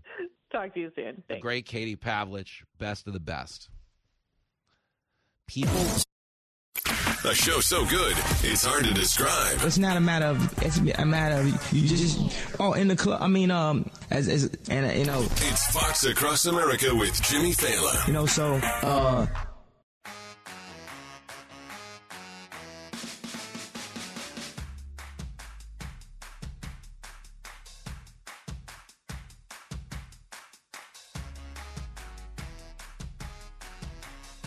It is Fox Across America with Jimmy Failla. Doing the dang thing. 888-788-9910. Taking on all calls, text, tweets, carrier pigeons, the whole Barnyard Jamboree. Scott in Kalamazoo, Michigan. Yo, Scott. Jimmy, what's up, buddy? You know what, man? I'm fired up. I got a radio show to host, a TV show to host. It's a mess over here, but we're ready to rumble.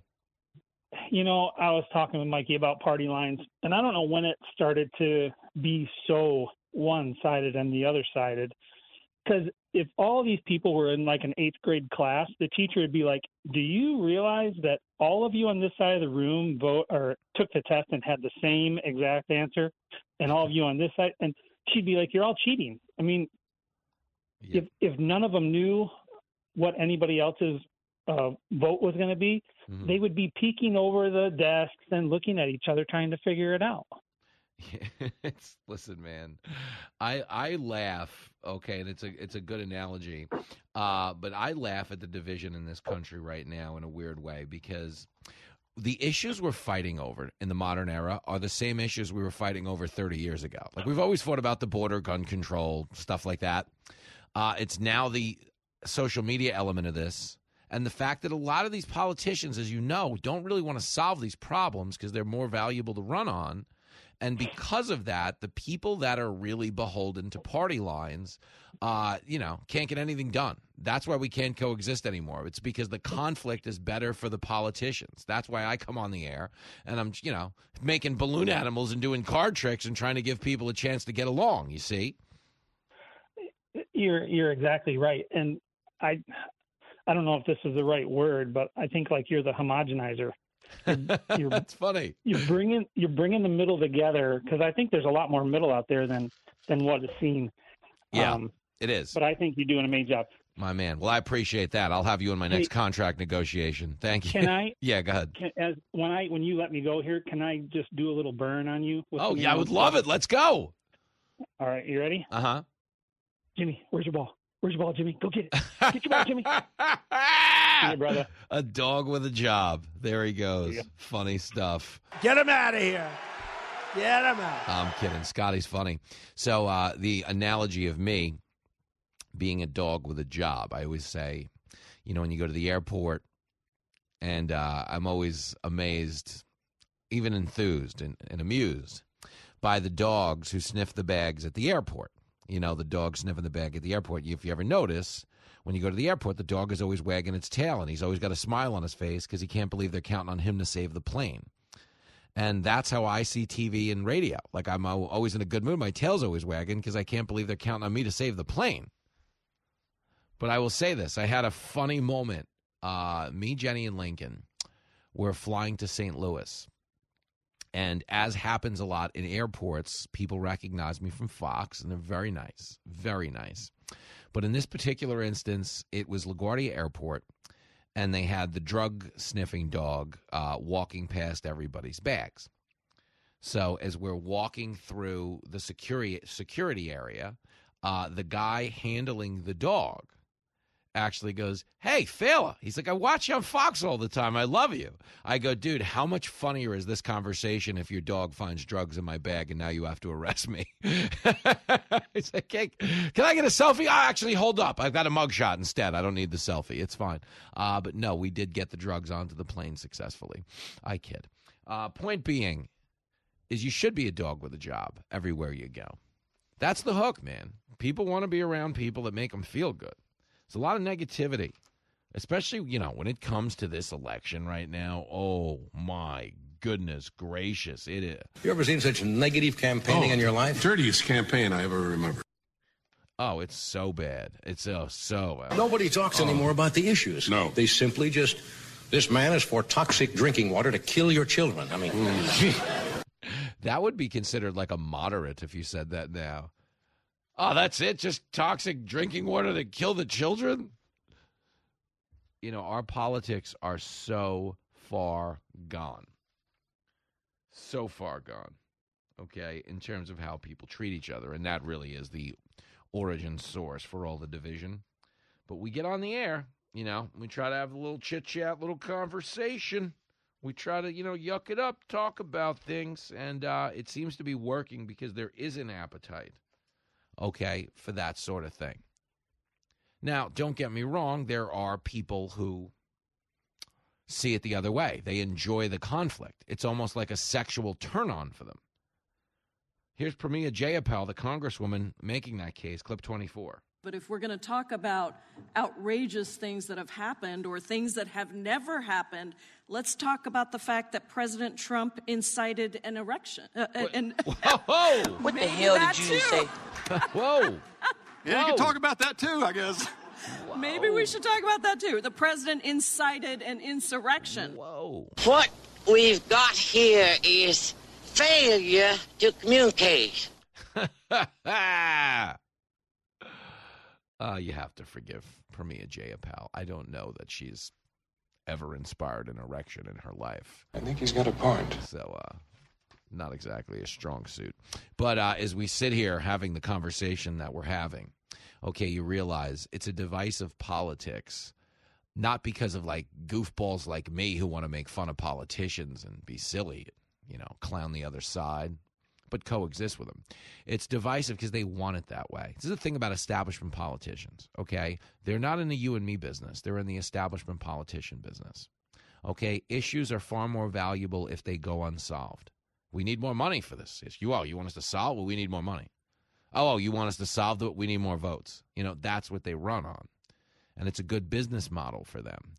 And when we spend our whole lives hating each other, Republicans just hate Democrats. I'm not voting Democrat. I hate Democrats. Democrats spend all, I hate Republicans. I'm not talking to them. Can't come to my party. I didn't go to Thanksgiving this year because there was a Republican who was going to be there. People are doing that in their families. It's psychotic. It's gross. Okay, but the politicians love that because there's no expectation of them working together. They're supposed to be compromising to represent the interests of both parties and the betterment of the country, but they can't do it. Okay, because a lot of people, if you work with the other side, oh, you're a rhino. Look at this guy.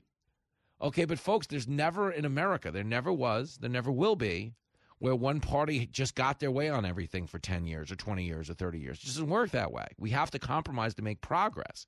But we can't make progress because our politicians don't have to deliver it to them. Okay, deliver it to us in order to continue to get our support. That's the problem with making politics a team sport. If it's just like, I just need to beat the other side. I don't care what happens. I just need to beat the other side. Okay, you might beat the other side, but you don't actually improve anything in the country because the minute they win the election, they can just go back to fighting over all the divisive things, blaming the other guy for fixing none of it, and continuing to fundraise and continuing to ask for more votes. Live from everywhere USA, it's Fox Across America with Jimmy Failla. There's our guy, fired up on a Friday episode of Fox Across America with Jimmy Failla. It is you and me time. So buckle up, Buttercup. 888-788-9910. Are we having any big, splashy Friday guests? The answer would be no. No, man. We are just going to spend some time. Got a couple of things that I need to get into, get them off my chest. One of which is if you're out in northern Nevada... Okay, you know, the Carson Nugget where I appear and do stand-up from time to time during the year. No, I'm not on my way back there this month. But, Saturday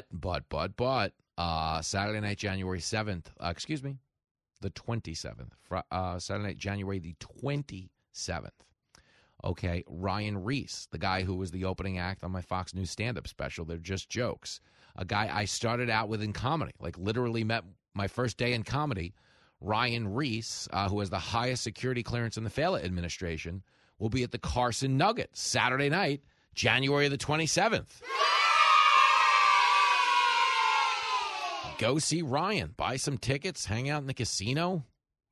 My man Jerry Evans will probably be in the house. You know, they're not messing around out there. They throw you a good time.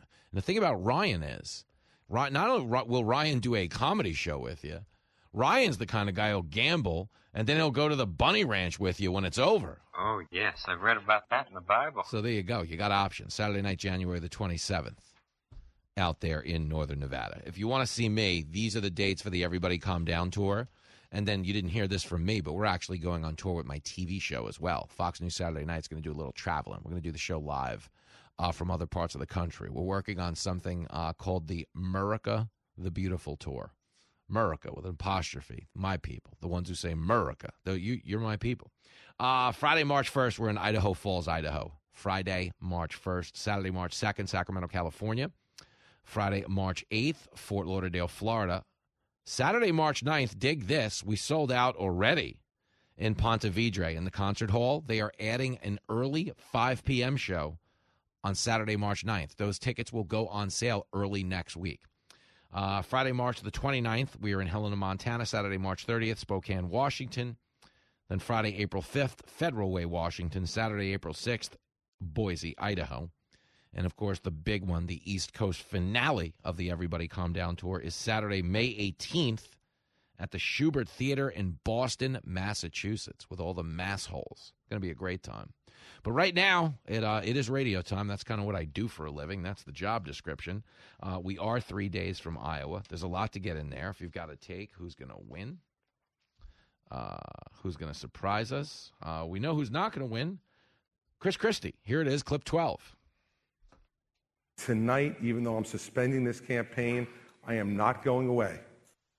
And my voice is not going away. And I'm going to continue to say all the things that I've said and whatever platforms are permitted to me as we go forward, the very same things and new things that I'm sure I will have the opportunity to comment on as we go forward, because I'm not going to be part of the generation that gives this country away.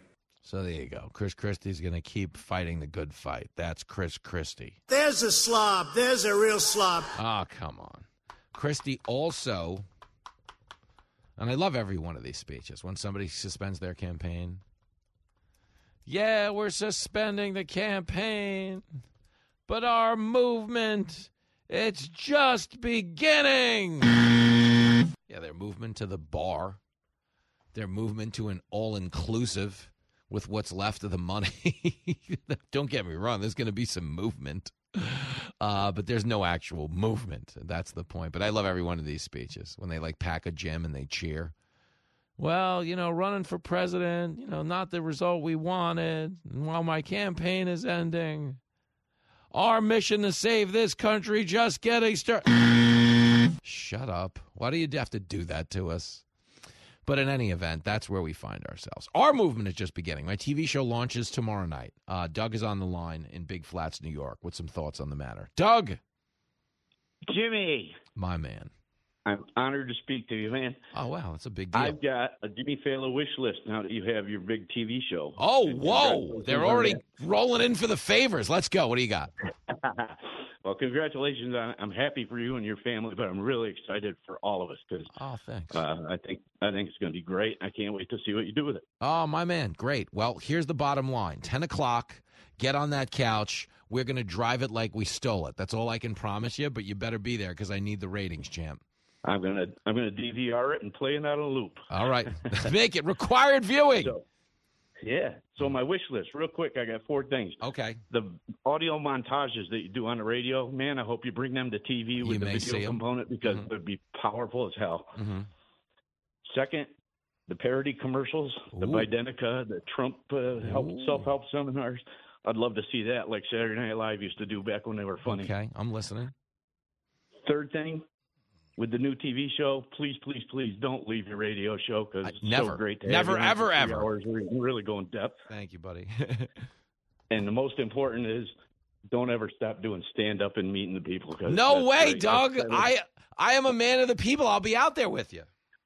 All right, because I've driven 3 hours to Utica, 6-hour round trip 3 times to see you, and had a blast every time. Oh, hot damn! And I absolutely love it. And the people that haven't come to see you yet, they got to do it because – you're right. You get down, you talk to Jimmy, and you know him. You're damn right you do, Doug. Thank you. I mean, honestly. It's got to be a good thing for you because you're just meeting us for the first time. It's nuts. But consider yourself my new agent. You got the gig. Great call from Doug. More of your calls after this on Fox Across America. You're listening to Fox Across America with Jimmy Failla. I enjoyed it. It was an unbelievably interesting experience.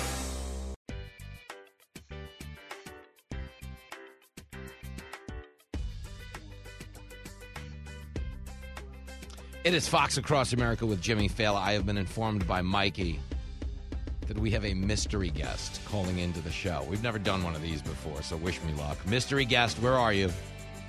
I'm right here. Hello, Jimmy. Yes?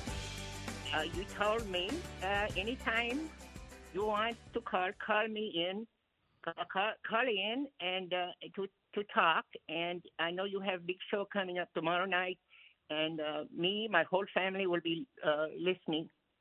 And I just have a question for you. Have they figured out that your name's Failla, not Failure yet? Good for you. Good for you, Holton. Ago, somebody was calling you Jimmy Failla. What a dirtbag. Of course, it was during Faillavision. I think they finally figured it out by now. Don't you? Oh, yeah. Listen.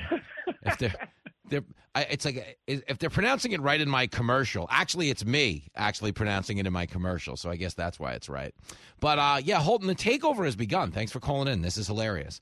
I was really iffy because I don't actually trust Mikey's judgment on anything.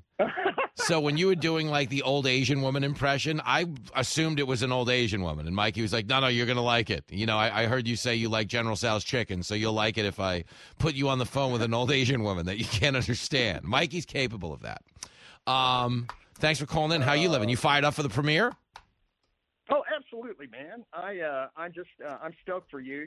You got Failavision going on. You got the book. You sold out live events. You got the special. You got your maiden voyage tomorrow night. Oh, and the press is just carpet bombing.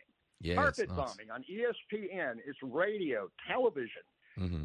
It's you're on every 30 seconds, it seems like, which is wonderful. You know, I'm sick of me too. I'm sick of myself as well. Oh no, I'm kidding. Okay. And I understand you're going to be. I'm going to be sending you a copy of a magazine to autograph for me here in the near future. Oh, I love it. Forbesies.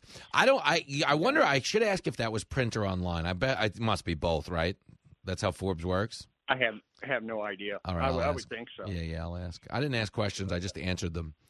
No, gotcha. But it was fun. No, it's going to be rad, man. I'm really excited, and I think you're going to be thrilled because I know how that show is going to go already. Because, you know, I have like my little manifesto, and that's very much what this show is going to be cloaked in. So what you should do, check it out. I'm sure we'll talk offline afterwards. Yeah. But I'm very interested in Off the Meter. Oh, you like that idea. Is it still in the final mix? Oh, yeah, it's there, buddy. It's going down. You'll see very cool. Some Dana Perino action. Like, we're going to – listen, we're playing prison rules. We're playing prison rules. But even – there are drive cameos. Like you stole it. Yep, like you better believe it, girlfriend. You're going to be surprised by some of the cameos. That's all I'll say. Good stuff. Holty. On multi devices. Oh, I love this. Around the Holton home. Are you getting me the extra ratings that way? Hey, have you well, I got you on the phone since you were nice enough to call in as an Asian woman, which we always appreciate. Are you smoking any Padrones? I am not smoking Padrones. I don't have that. Luxury or whatever. I smoke too many cigars to. True, because that would be it'd be wildly unaffordable. Be a whole bundle for me, Bubba. No, I get it. No, I had a listener, Clay, who got me a box of Patrons. I got to get you a Padron. Oh, Clay did me good, so I have a Padron's box. Well, that's what I was offering. I wasn't offering cigars. I was offering. Oh no, I'm kidding. I already have the box, but thank you anyway. You're the best. Can you answer some movie questions while I have you on the phone? Sure. Why not? We don't get to talk movies enough on this show, Holton. You know that. The American people deserve more movies. Give them, and they're very well attuned to you. Mark Holton is on the line. You guys have seen him in Teen Wolf, the greatest film of all time, Pee-wee's Big Adventure, certainly all the Leprechaun films, The Naked Gun. He's the one who spots Enrico Palazzo in the crowd. I know I'm omitting a substantial part of your catalog. Okay, Little Giants, of course. But the point is, you as a movie guy, give this audience, let's figure out a movie everybody should watch that might prepare them for the launch of my show tomorrow night. Is there a movie we could think of that's some type of madcap comedy that might get you there? The reverse is I would just tell people to watch Taxi Driver because that is a very accurate movie. And you might have some appreciation of going from a taxi driver to whatever the hell this is we're calling me now. And Taxi Driver might give you some perspective. Oh, and then, you know, you would really appreciate the comedy after watching Taxi Driver. I think you just picked your own film, buddy. There it is. That's a great idea. I did a Hannity. I asked you a question, answered it for you. Now I'll throw you off the line. I'm kidding. I'm gonna tell Sean. That would be my go-to, Holton. I would probably watch Taxi Driver. I mean, the show Taxi wouldn't be far off. Right. Well, I don't know. Anything to get you in the mood. You want to watch something either happy, and to make it, you know, it's going to be funnier after that. You don't want to watch something that's going to upstage your maiden voyage. That's true. So I'm not going to throw out some names that, you know, I don't know how successful this is going to be tomorrow night. But I tell you what, all the ingredients are there for a slam dunk. Yeah, no, you know, we're going to shut it down. I know I know you already know how it's going to go. Oh, no, it's going to be epic. So I'm telling you now, you've heard it here first. Bet the over. There's going to be a lot happening, and the show is going to move. Like, it's really going to move. So buckle up. Well, you earned that spot, and I'm glad you have it so I can actually watch the show. Now, I don't want to get myself in trouble here. That's really funny. But you earned that. You earned that spot, man. Oh yeah, no, it's not easy to take hostages and blackmail executives. You're damn right, I earned it. It's 2024 with all the cameras around to take effective hostage. I mean, come on, you're right. I did. I earned it. Holton, I will find you on the cigar side of town. Tomorrow, next day, and maybe after you watch the premiere, we can talk about it and give me some notes. You being an actual showbiz guy, maybe you can give us some direction. I got it. I'm sure I'll just have nothing but praise. Oh, you're the best. All right, rock and roll. Well, I'll see you from Cigar Town one way or the other. All right, man. I love you. Love you more. There he goes, the great Mark Holton. Go watch Holton. Go watch Teen Wolf. It's so great. Or if he's Francis, he steals Pee Wee Herman's bicycle in Pee Wee's Big Adventure. How about that? He says Pee Wee's the bad guy. You can't just make up lies about people. Okay, well, he was willing to. That was the thing. But Mark Holton, of course, plays Francis in Pee-wee's Big Adventure, which is, to me, just a seminal film. But if you were trying to prep for my show tomorrow, I mean, you want to know what I'll be doing before the show? I'll be gambling and watching football. I'm going to be watching the NFL playoffs. But NBC has put the late game between the Kansas City Chiefs and the Miami Dolphins on Peacock, which means you have to subscribe to their service in order to watch the game. That's just how white folks will do you. They've never had an NFL playoff game behind a paywall. Okay, this is a first. You got to pay for the service or you don't get the game. A little bit of a scam. But I'll tell you why they're doing it. This is epic, man. This is why you listen to this show. It's real insight you get in here. Okay, this matters. Okay, so the NFL is screwing Taylor Swift fans, straight up screwing Taylor Swift fans. This is who this is aimed at. They're specifically using the Chiefs game to put behind a paywall. Why? Because Taylor Swift fans who buy anything she's a part of understand this is, the pivotal moment so far in the Travis Taylor relationship. Travis Kelce, Taylor Swift have been dating. Tens of millions of Taylor Swift fans, have gravitated to the NFL to start watching her during games, reacting when he makes a catch, scores a touchdown, they win, they lose. She's all over the camera. So all of these people who are constantly shelling out $10 here, $80 there, her tour made her $1 billion. Okay, the people who buy everything she does. If Taylor Swift were to fart in a jar, she'd make $1 billion. What the hell did you just say? I mean, just from Mikey alone, probably the first $500 million. But the point is, Taylor Swift cannot walk out the door of her house without 10 million people throwing their money at her. So all the NFL did is they specifically took the Chiefs game, scheduled it in primetime, because they knew they could drive people to Peacock that would watch the game. But in theory, what they're doing is they're screwing over the regular football fan in return for the people who don't even care about the NFL, meaning the Taylor Swift fans. So they're getting shaken down for more money, but it's the NFL fan who's actually getting screwed if he wants to watch the Chiefs play the Dolphins. Works out if you're launching a Saturday night TV show like I am, because we ain't behind no paywall on Fox News tomorrow night, but the NFL is. But that's why I would never, I don't like it. I mean, you watch Fox Across America, become a TV show called Fox News Saturday Night. The only thing it's going to cost you is your dignity. Other than that, the show is free. We're giving it away. But that's an NFL racket, and that's real. And everybody keeps talking about, it's not good. They're putting it behind Peacock. But nobody's talking about why. Why? It's a specific team.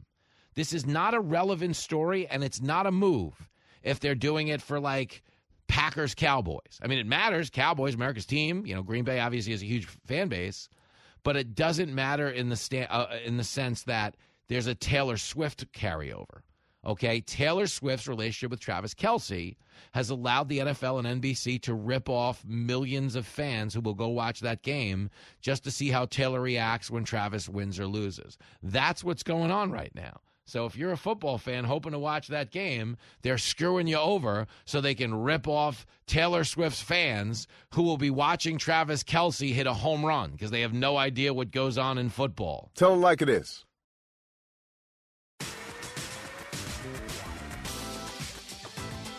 It's the morning show that overslept. Fox Across America with Jimmy Failla. There it is. Back in action. It is Friday.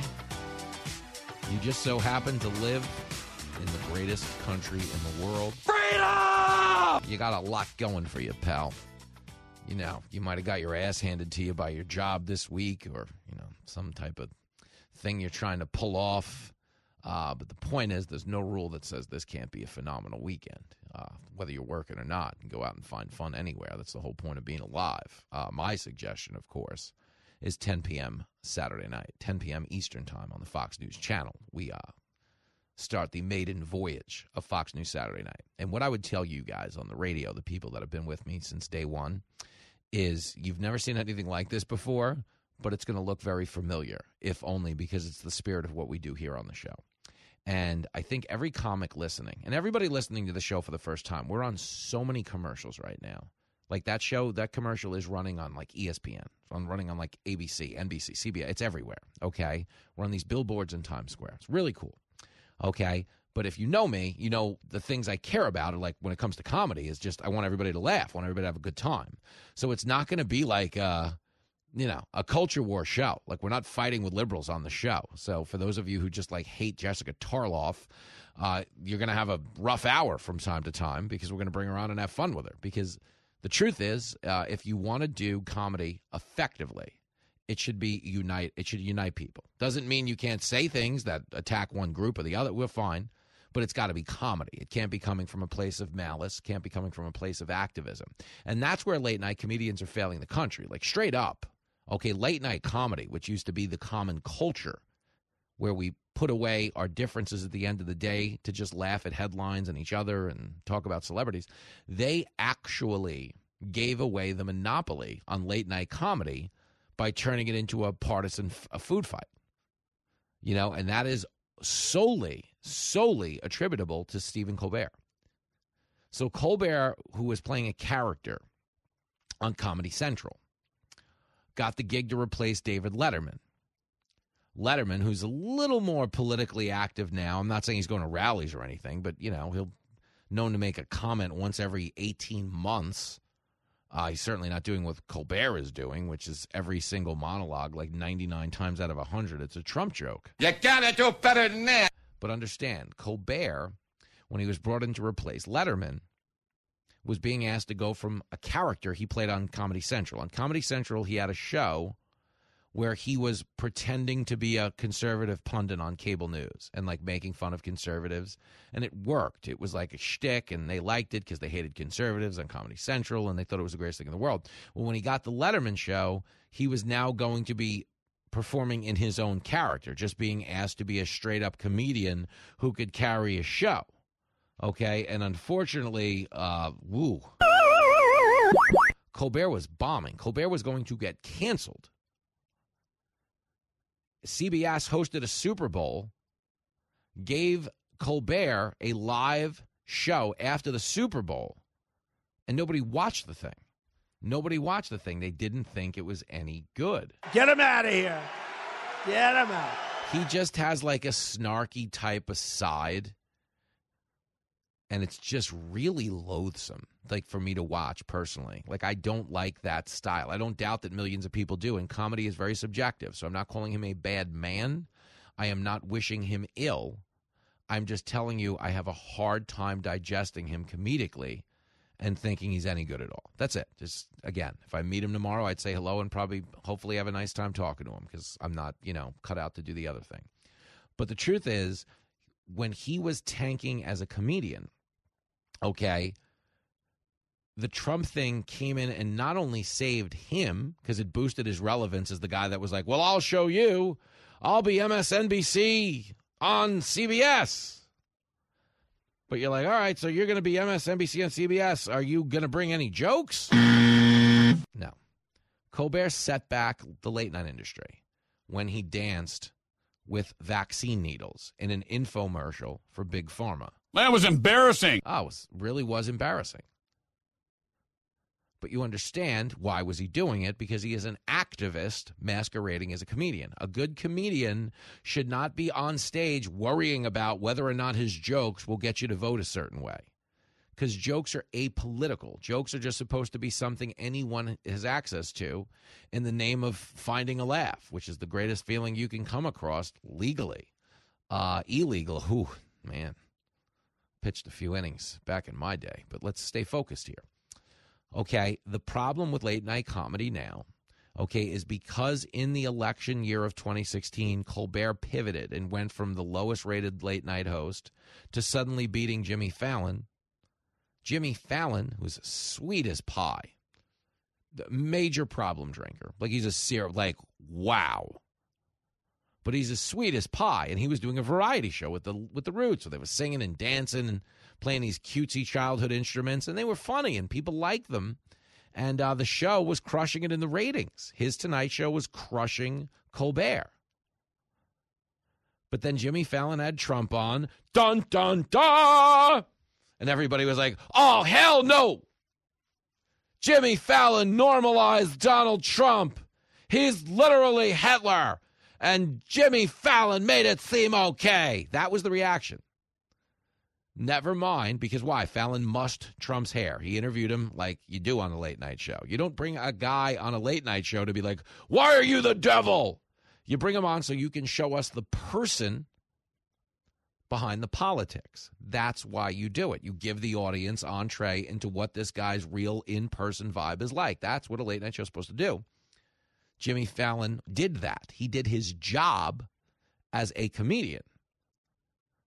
And then the media went bananas on Jimmy Fallon like he had committed some type of a crime. The media is a bunch of losers. But what did he do to stay in their good graces from there? He immediately became a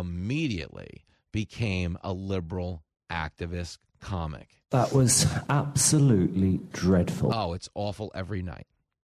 And it's really funny. Like, we're here already. Like, we're just about here. I was a cab driver, obviously a comedian. On the night I met my wife, 2003, she thought I thought I was going to see Jimmy Fallon. You know, you hear the name. It sounds similar. Jimmy Fallon being a much bigger deal in 2003. Would any argue that Jimmy Fallon's a bigger deal now? The answer would be no. No, he is. Of course he is. He hosts The Tonight Show. But it's obviously there's a little bit of a shift going on right now. There's a groundswell behind what we do because we're uniquely suited for this moment. I'm not telling you I'm good. I'm not telling you I know what I'm doing. I'm just telling you it's a moment for the everyman. And, you're one of the everymen. Okay? It's really, I shouldn't assume anyone's gender in the audience. You're an every them. It's an every them moment. Okay, but we shouldn't be in a position to ever close the gap on somebody like Jimmy Fallon, who is genuinely talented and does have The Tonight Show, the legacy of Johnny Carson, Steve Allen, Jack Park, guys like that. But the reason we are is in a lot of ways he got away from doing what really distinguished him as a variety act and got sucked into a political lane because that's what Hollywood demanded of everybody that wanted to be employed in a position of prominence. But in doing so, not only did that elevate Colbert in the ratings, because now it was just who can be the best, snarkiest, insufferable liberal comedy show, okay? But it took common culture away from the masses. Because I don't know if you watch a lot of Jimmy Kimmel, but he's right there too. Jimmy Kimmel every day of the Trump administration was doing the Trump's Hitler thing. Jimmy Kimmel every day of the pandemic was shilling for Big Pharma, with no regard for the fact that Trump, the guy he wants you to believe is the devil, is the one that brought that vaccine to market. Isn't it weird how politically transactional we've become? But this is only possible, okay, if the pillars that hold this country together and would traditionally call out politically expedient, shameless pivots like the ones a lot of people engaged in elected office. And when late night was powerful, when late night was common culture, it could do that. Okay, but nowadays, late night has no impact because it's just, what we now know it to be, which is just a partisan circle jerk. Everybody's just hanging out. Yeah, the Republicans, they're bad. They're racists, right? They're like transphobes. Like these people that don't want a grown biological man in a bathroom with their young daughters, they're so filled with hate. I wish they just realized it. And you're like, no, you idiot. They recognize the potential danger in a lot of the policies putting forth. I mean, seriously. You talk about fashion trends, just fashion trends. Like you look back on the 70s, people are like, wow, I can't believe I wore bell bottoms. But people are going to look back on this day and age when it comes to trends and be like, I can't believe I cut my off. Yeah, no, I cut it right off. I can't believe it. I cut my off. Yeah, no, that's what I did. I don't know that that fashion trend's going to end well, you guys. I got to be honest. It's, woo, man. But the reality of the world we're living in is that comedy isn't being deployed properly. And so guys like Colbert embrace the reality. Okay. And in their head, they think, they sell, they stand by the side that believes men are having babies. Only girls can be the mommies. Only boys can be the daddies. Yes, sir. That's a biological statement of fact. And when political parties abandon fact, they abandon fact. Okay. Late night comedians are supposed to be throwing that challenge flag. And we're supposed to have a middle ground as a country. And the middle ground is not based on who you voted for. It's based on whether you're sane or you're not sane. Correctamundo. Okay. If you're sane, you acknowledge the reality that men can't have babies. They can't. It is biologically impossible for a man to have a baby. You guys ever been to a male baby shower? You know. The answer would be no. You're like, damn, I was going to watch college football, but I got invited to Artie's baby shower. Sorry. I was going to, yeah, no. We were going to go fishing on Sunday, but Tony's having a baby, so we couldn't. That doesn't happen. But when one political side is now advancing things that are biologically, physically, scientifically untrue, and late-night comedy isn't calling out the farce, it becomes that much easier for these intellectual fallacies to be advanced as fact. You know, we used to clown people in power that were committing, you know, factual atrocities before our eyes in terms of the way they were murdering truths. Okay, late night was there to clown that. Do you think there's a world where Johnny Carson isn't making fun of the idea that people are now asking a sexual reassignment surgery for 5-year-olds, 10-year-old, 12-year-old? You don't think he's making fun of those people? You think he's giving them a free pass?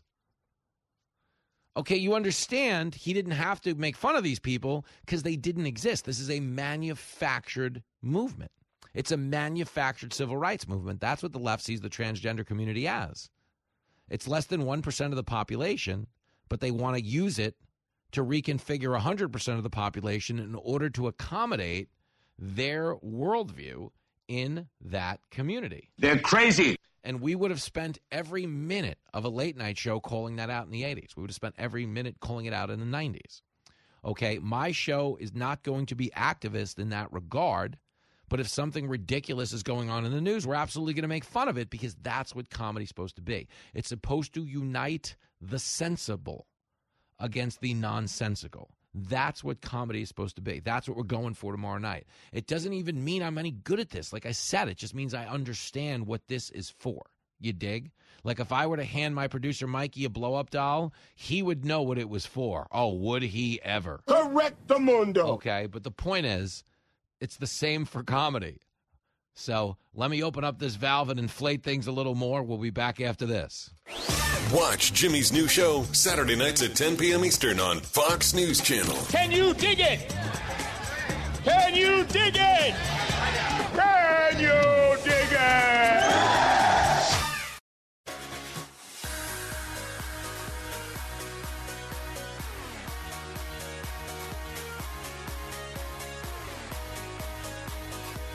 There it is. Fox Across America with your radio buddy, Jimmy Failla.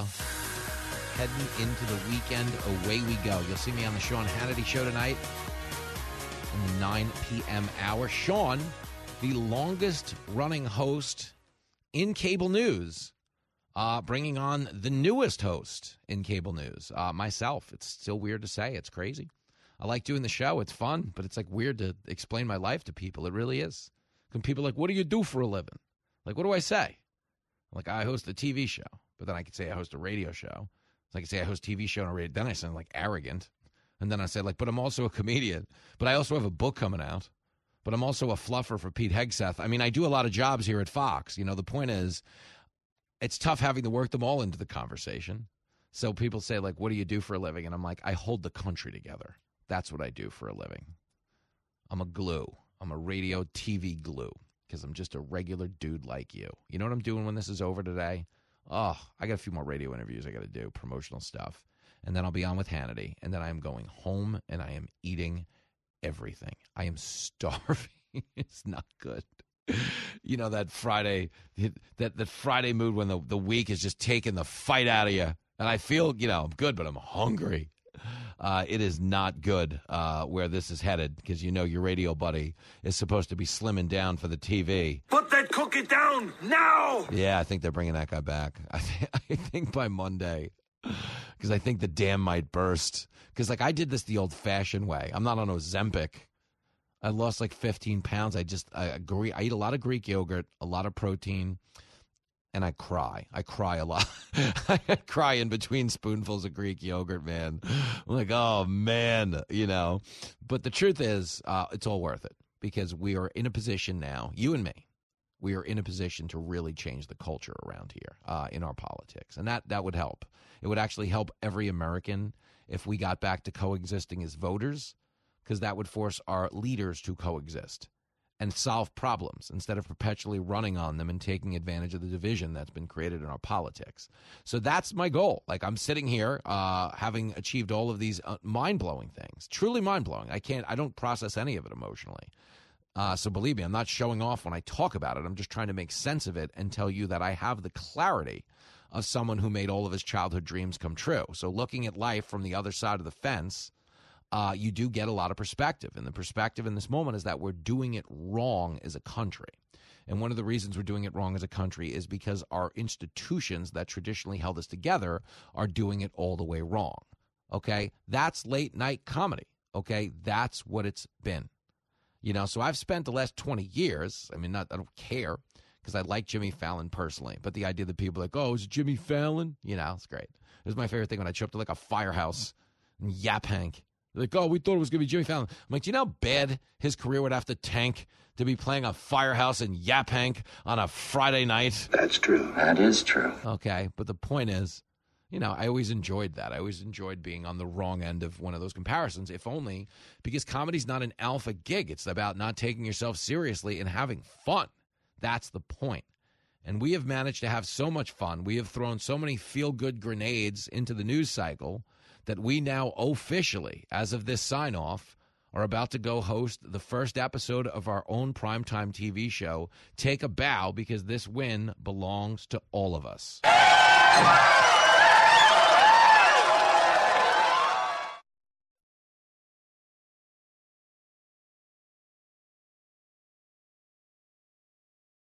Listen to the show ad-free on Fox News Podcast Plus, on Apple Podcasts, Amazon Music with your Prime membership, or subscribe wherever you get your podcasts.